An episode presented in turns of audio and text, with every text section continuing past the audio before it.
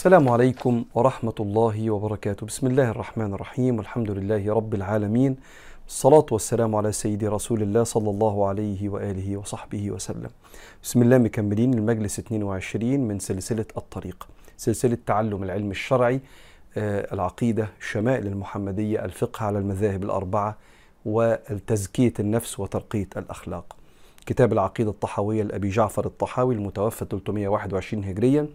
كتاب الشمائل المحمدية للإمام الترمذي الإمام الكبير المحدث كتاب الفقه الواضح من الكتاب والسنة للدكتور محمد بكر إسماعيل من علماء الأزهر وكتاب أيها الولد للإمام الغزالي حجة الإسلام المتوفى 505 هجرية. كل مرة بنبدأ بكتاب العقيدة.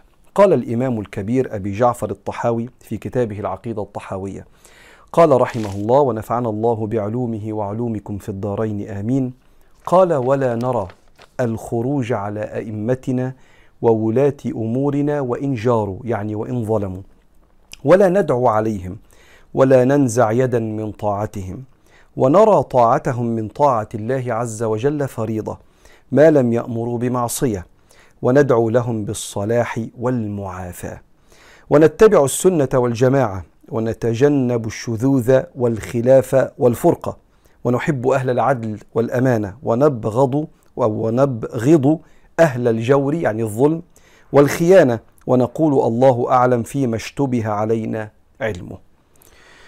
بيتكلم هنا الإمام الطحاوي في كتاب العقيدة وإحنا متفقين إن الكتاب ده تقبله العلماء من أهل السنة بالقبول وأوصوا بقراءته وشرحه وبيدرس في المعاهد العلمية عبر العالم كله العالم الإسلامي إن ده منهج أهل السنة والجماعة في فهم العقيدة. بيدرس هنا مسألة طاعة أولي الأمر.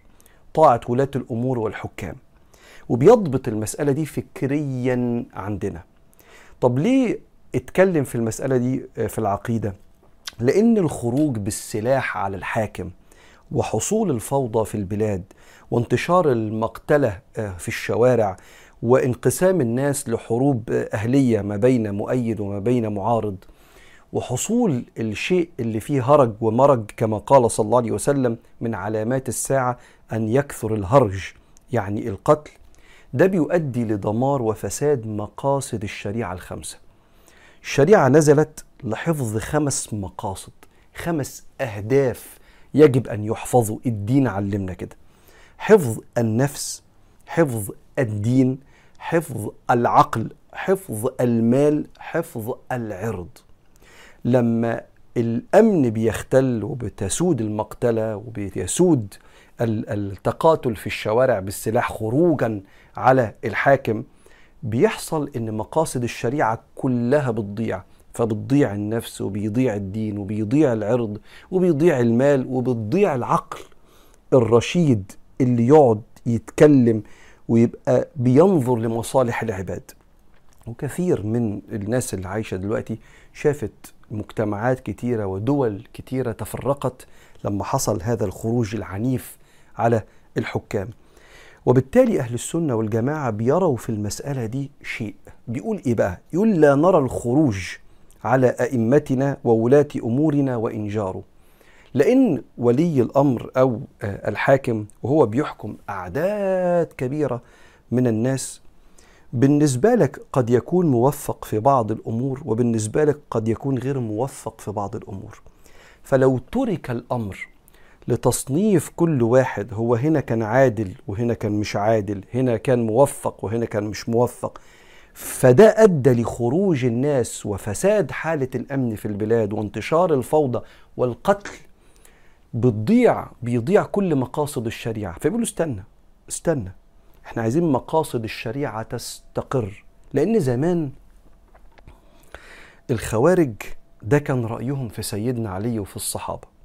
فحملوا السلاح وكونوا جماعة مسلحة كده كان عددهم ستة آلاف علشان حرب الصحابة. وكفروا الصحابة. وقتلوا سيدنا علي ابن أبي طالب. طبعا هو حاربهم وانتصر عليهم اتبقت منهم فلول منهم اللي قتل سيدنا علي بن أبي طالب. شيء من الفساد الرهيب في مصالح العباد واستقرار البلاد. فتلاقي الإمام الطحاوي هنا بيقول لك إحنا بنبص للمسألة دي أهل السنة بيبصوا لها إزاي؟ قال ولا نرى الخروج على أئمتنا وولاة أمورنا وإن جاروا ولا ندعو عليهم. بيقول آه أنا ما أرفعش إيدي وأدعو على الحاكم. بل بالعكس الإمام أحمد بن حنبل يقول لو كان لي دعوة مستجابة لادخرتها للحاكم. لأن بصلاحه صلاح أحوال الناس أو كلام يشبه هذا المعنى أو كما قال يعني. فكأنه بيقول هنا إيه؟ بي بيرتب العقلية اللي بتفهم اللي بتفرق ما بين الصح والغلط تفرق ما بين الفوضى والهدوء والسكينة اللي بيساعد الناس على إن هم يعرفوا يحققوا مصالحهم ويحافظوا على دينهم ويحافظوا على ديارهم وبلادهم. قال ولا ندعو عليهم. ما بكونش جوايا غل أدعو فيه على ولاة الأمور آه، والأئمة. قال ولا ننزع يدا من طاعتهم ونرى طاعتهم من طاعة الله عز وجل فريضة. المقصود هنا بالانضباط بالقوانين. حتى لو قوانين أنت بالنسبة لك مش شايف لها أثر مثلا من كتاب أو سنة. زي الانضباط في الطوابير الوقوف في الإشارات ربط الحزام وانت سايق الانضباط ببعض الأشياء اللي فيها استقرار للدولة وإن كل المواطنين يبقوا ماشيين في سلك كده معين من مراعاة حقوق بعض اللي هو اسمه الخضوع للقانون العام والحفاظ مثلا على الممتلكات اللي الدولة بتمتلكها. إيه علاقة ده بالعقيدة؟ لأ. ما الحاجات دي لما بتنفرط الناس حياتها بتضيع. فمن ضمن معتقدات أهل السنة والجماعة الحفاظ على استقرار حياة الخلق. فبيقول له هنا إيه؟ ونرى طاعتهم من طاعة الله. ليه؟ لأن ربنا قال في القرآن وأطيعوا الله وأطيعوا الرسول وأولي الأمر منكم. فقال نرى طاعتهم من طاعة الله فريضة. كنت مرة راكب جنب واحد من الناس اللي يعرفوا ربنا سبحانه وتعالى فربط الحزام وكده وكان بيقول أنا بربط الحزام طاعة لأولي الأمر. ما دام نزل أولي الأمر قانون بربط الحزام يبقى وأنا بعمل كده في الحزام أنا بعمل ده طاعة لله الذي أمر باتباع القوانين التي تساعد على تحقيق واستقرار مصالح العباد. قال ما لم يأمروا بمعصية؟ لو قال لي روح اشرب خمرة. لو قال لي روح ارتكب الفاحشة. لو قال لي فرض عليك إنك أنت تبقى حرامي. أنا مش هقدر أطيعك لأن لا طاعة لمخلوق في معصية الخالق. بلادنا الإسلامية بلاد محكومة بالشريعة بلادنا الإسلامية الجوامع فيها مفتوحة الناس بتصلي فيها من أول صلاة الفجر لغاية صلاة التراويح وفي مساجد الأئمة بتقرأ فيها بسطور قليلة وآيات قليلة وفي مساجد الأئمة بتختم فيها القرآن مرة واثنين وثلاثة وبيوت ربنا سبحانه وتعالى مفتوحة والمساجد مليئة بالدروس العلم والأزهر مفتوح للجميع للي عايز يحضر. والخيرات منتشرة. وقال الله قال رسول الله بتقود مجتمعاتنا. نعم في مجتمعاتنا في ناس بعيدة عن ربنا سبحانه وتعالى وناس قريبة والبعيد عن ربنا في حاجة قريب في حاجة تانية والقريب بيغلط في حاجات. كلنا ركاب سفينة واحدة. لكن إذا فسدت البلاد وانتشر القتل في الشوارع وانتشر السلاح في إيد الناس وخرج الناس على الأئمة بتعيش البلاد في حالة من الدمار قد يصعب عليها القيام مرة أخرى. فبيقول له هنا نرى طاعتهم من طاعة الله عز وجل فريضة ما لم يأمروا بمعصية. وندعو لهم بالصلاح والمعافاة. العافية يعني استمرار النعمة وزيادة النعمة والخيرات على أيديهم للبلاد والعباد. شوف لما تقرأ الكلام ده في كتاب العقيدة ينظم عقلك في رؤيتك لواجبك تجاه وطنك وتجاه مجتمعك وتجاه دورك في حلول الأمن والأمان اللي هو المطلب الرئيسي للعباد. يقول ونتبع السنة والجماعة، كلمة جماعة هنا مش يعني جماعة مختلفة عن المسلمين. الجماعة يعني عموم المسلمين. اسمهم أهل السنة والجماعة انضبطوا بسنة النبي وصاروا جماعة من المسلمين. مش جماعة ليها آه، آه، الضوابط بتاعتها وليها التعليمات بتاعتها مختلفة عن باقي المسلمين إنما كلمة الجماعة يعني أمة النبي صلى الله عليه وآله وسلم. قال ونتبع السنة والجماعة ونتجنب الشذوذ والخلاف والفرقة. ما بنروحش للآراء الشاذة اللي جماعة العلماء مش متفق عليها ونطلعها للناس فالناس تتلخبط تتلخبط الآراء الشاذة دي.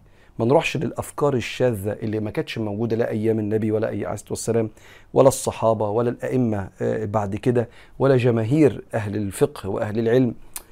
ونقوم مطلعين الأفكار دي وتبقى في وسط الناس فالناس تتلخبط في دينها ويبدأ بقى المشايخ دول يردوا على المشايخ دول ودول يشتموا في دول ويشتموا في دول يحصل فرقة.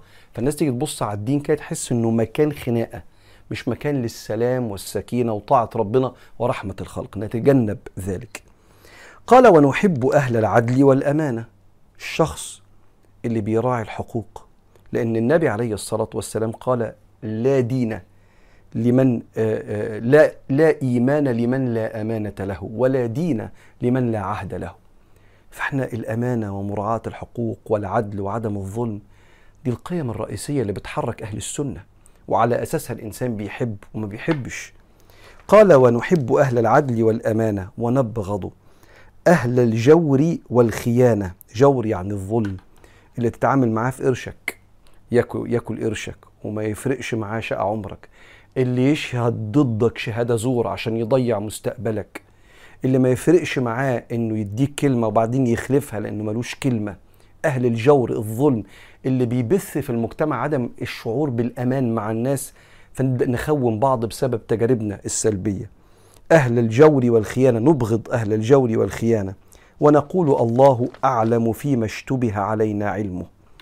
آه فحاجتين في العلم الشرعي أنا مش فاهم المسألة ما اتكلمش عشان لو اتكلمت وأنا مش فاهم غالبا كما يقول ابن حجر في كتاب الفتح الباري من تكلم في غير فنه أتى بالأعاجيب.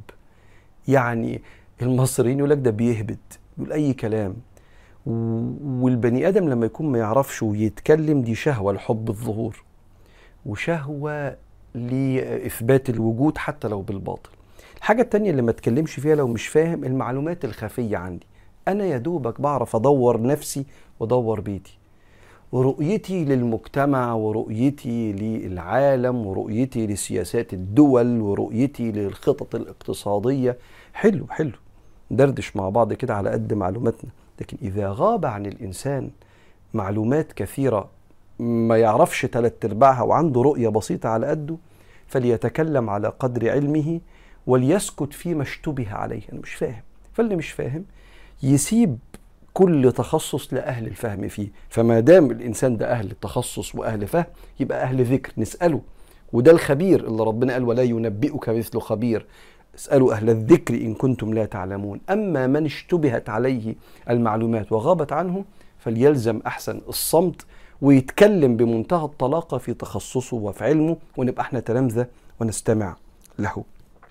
نقف هنا في الكلام عن مسألة طاعة ولي الأمر في كتاب العقيدة الطحاوية للإمام أبي جعفر الطحاوي نكمل المرة الجاية إن شاء الله.